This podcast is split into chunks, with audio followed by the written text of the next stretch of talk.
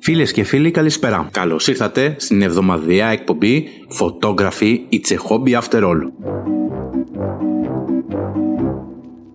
Την εκπομπή που σας μαθαίνει τη φωτογραφία αλλιώς. Την εκπομπή που σας μεταφέρει όλα τα τελευταία νέα και κουτσομπολιά. Και τέλος την εκπομπή που φιλοδοξεί να γίνει το ευχάριστό σας διάλειμμα.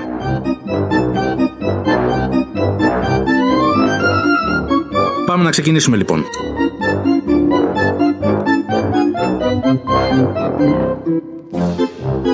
Σήμερα λοιπόν θα μιλήσουμε για το foreground, middle ground και background.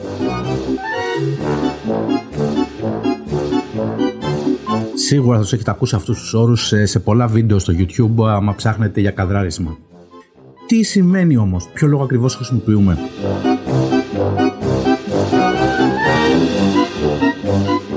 Λοιπόν, foreground element θεωρούμε ένα στοιχείο στη φωτογραφία μας που είναι μπροστά. Αντίστοιχα, middle ground element είναι ένα στοιχείο που βρίσκεται στη μέση του κάδρου μας και background είναι κάτι το οποίο βρίσκεται στο βάθος της φωτογραφίας.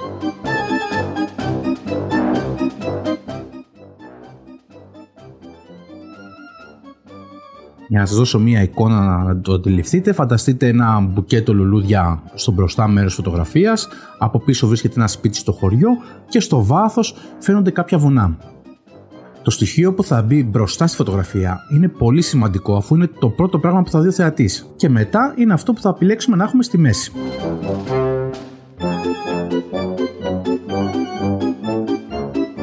Αυτά τα δύο στοιχεία, άμα τα συνδυάσουμε σωστά, θα οδηγήσουν με μια φυσικότητα το θεατή στο τρίτο στοιχείο της φωτογραφίας, που είναι το πίσω.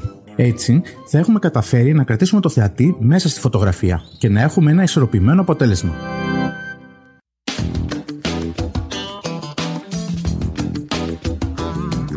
Αν λοιπόν καταφέρουμε την πιο πάνω ισορροπία, αυτομάτως θα δώσουμε σε μια δυσδιάστατη φωτογραφία την αίσθηση του βάθους. Άρα ουσιαστικά θα την κάνουμε 3D. Σε αντίθεση, άμα δεν προσέξουμε, θα παρουσιάσουμε μια φωτογραφία που δεν θα έχει συνοχή. Θα μπερδεύει το θεατή και εν τέλει θα ξεχαστεί πολύ γρήγορα. Οπότε θα ήθελα να σας προτείνω τα παρακάτω τέσσερα βήματα.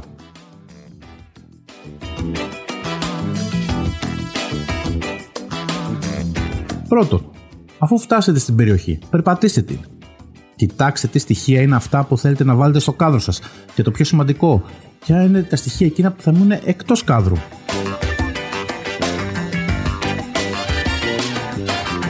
Δεύτερον, δες διάφορα καδραρίσματα. Τι εννοώ, έχουμε συνέχεια μαζί μας το κινητό.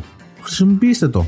Επιλέξτε ποια καδραρίσματα σας αρέσουν. Γυρίστε το δεξιά, γυρίστε το αριστερά, πάνω, κάτω. Είναι ο πιο εύκολος τρόπος για να βγάλουμε μια άμεση φωτογραφία χωρίς να μας ενδιαφέρει το αισθητικό αποτέλεσμα. Απλώς να δούμε πώς θα είναι το καδράσμα της τελικής μας φωτογραφίας.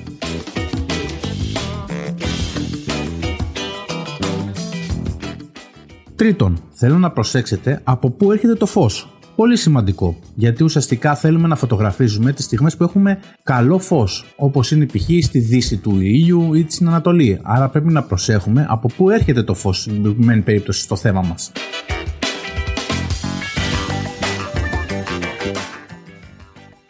Τέταρτο και τελευταίο, διάλεξε προσεκτικά το εστιακό μήκος του φακού που θα χρησιμοποιήσεις για να πάρεις το κατάλληλο αποτέλεσμα. Ενδεχομένως, μπορεί να χρειαστείς ένα ευρυγόνιο φακό, ένα 1635 και πιο wide ακόμα.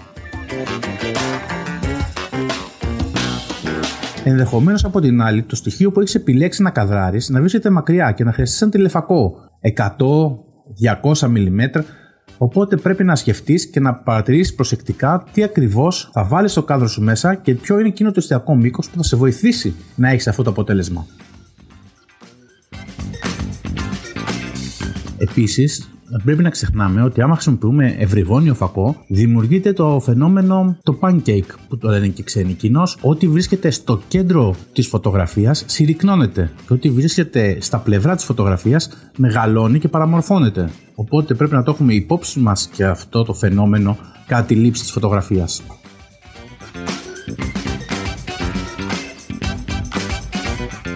Πάμε τώρα στα νέα της εβδομάδας.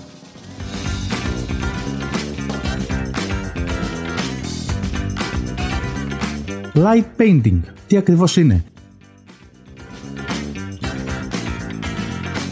Είναι η διαδικασία που με τη χρήση ενός τεχνητού φωτός, είτε είναι από φακό είτε από κάποιο LED light, ο φωτογράφος ζωγραφίζει, ας το πούμε, σε μια φωτογραφία μακριάς έκθεσης.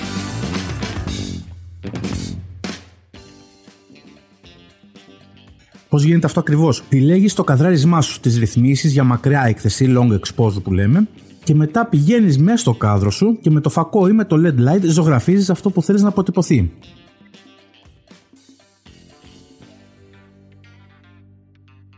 Επειδή εσύ κινείσαι στο πλάνο, δεν φαίνεσαι, ενώ αντίθετα αποτυπώνεται το φως στο σένσορο της μηχανής σου. Οπότε έχεις και μια φωτογραφία ουσιαστικά που λέμε ότι έχεις κάνει light painting. Έχεις ζωγραφίσει ουσιαστικά το φως.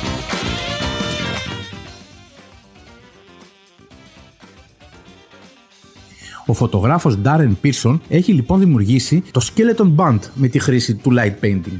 Τι έχει κάνει; Έχει φτιάξει πέντε σκελετούς με διαφορετικό χρώμα το κάθε ένα και έχει δημιουργήσει μία μπάντα τραγουδιστών. Άλλος παίζει drums, άλλος παίζει κιθάρα. Είναι εκπληκτικό το αποτέλεσμά του και θα σε έχω link να πάτε να το δείτε.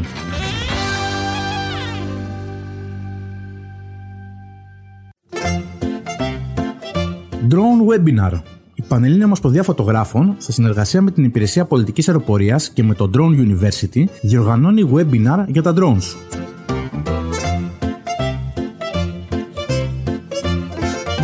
Θα υπάρχουν διευκρινήσεις για την αδειοδότηση πτήσεων drone για την Ελλάδα και θα εξηγήσουν τη διαδικασία έκδοση πτυχίου χειριστή και των διαδικασιών πτήσης.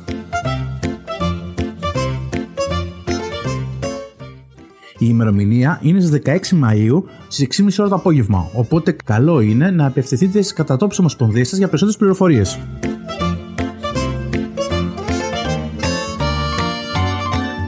Into the Mountains Τι είναι αυτό; Το τρίτο ντοκιμαντέρ του Χριστόφορου Αναγνωστόπουλου, που αυτή τη φορά αναδεικνύει την ομορφιά και τη μοναδικότητα των ελληνικών βουνών και ειδικότερα τα βουνά της Υπήρου.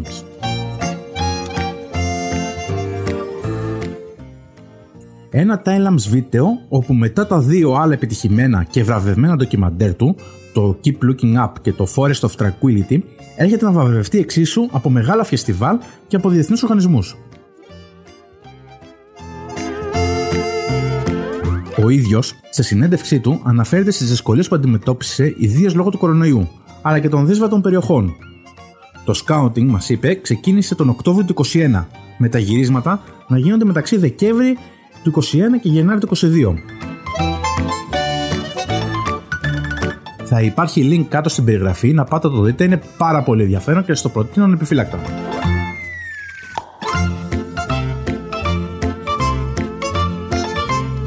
Φίλοι και φίλες, φτάσαμε στο τέλος εσείως και αυτής της εκπομπής. Σας ευχαριστώ που μείνατε μαζί μας και μάθατε τα τελευταία νέα στο χώρο της φωτογραφίας. Μπορείτε να μας βρείτε σε όλα τα γνωστά platforms, είτε λέγεται Apple Podcast, είτε Google Podcast, είτε Spotify. Θα σας έχω links κάτω στην περιγραφή.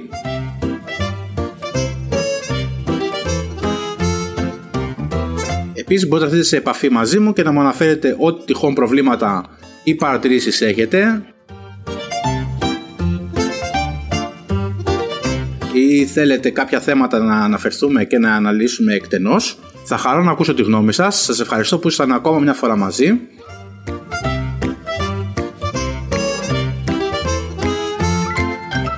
Μέχρι την επόμενη εβδομάδα, να είστε καλά. Γεια σας.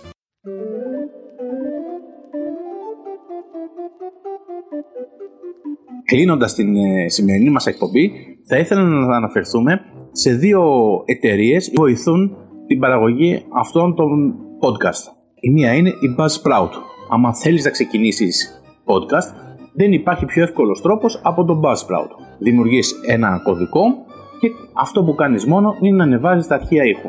Υπάρχει συγκεκριμένο πρόγραμμα για να σου καλυτερεύει την ποιότητα ήχου και κατευθείαν το συγκεκριμένο podcast ανεβαίνει σε όλες τις γνωστές πλατφόρμες. Εγώ προσωπικά χρησιμοποιώ το Buzzsprout και είμαι πολύ περήφανος γι' αυτό και είναι το πιο εύκολος τρόπος για να ξεκινήσεις και το δικό σου podcast. Επίσης, κλείνοντας, θα ήθελα να σας αναφέρω για το Fiverr. Είναι μια πλατφόρμα όπου διάφοροι επαγγελματίες παρουσιάζουν τη δουλειά τους. είτε λέγεται εγγραφή blog, είτε λέγεται ε, να φτιάξουν κάποιο συγκεκριμένο logo για την επιχείρησή σου, να σου φτιάξουν μουσική, μικρά βίντεο, οτιδήποτε μπορείς να ζητήσεις, μπορείς να τους βρεις. Είναι μια ελεύθερη αγορά. Καλό είναι να πάτε να δείτε. Θα σας έχω link στην περιγραφή γιατί πολλά πράγματα είναι που δεν γνωρίζουμε και μπορούμε να βρούμε βοήθεια από αυτούς τους ανθρώπους.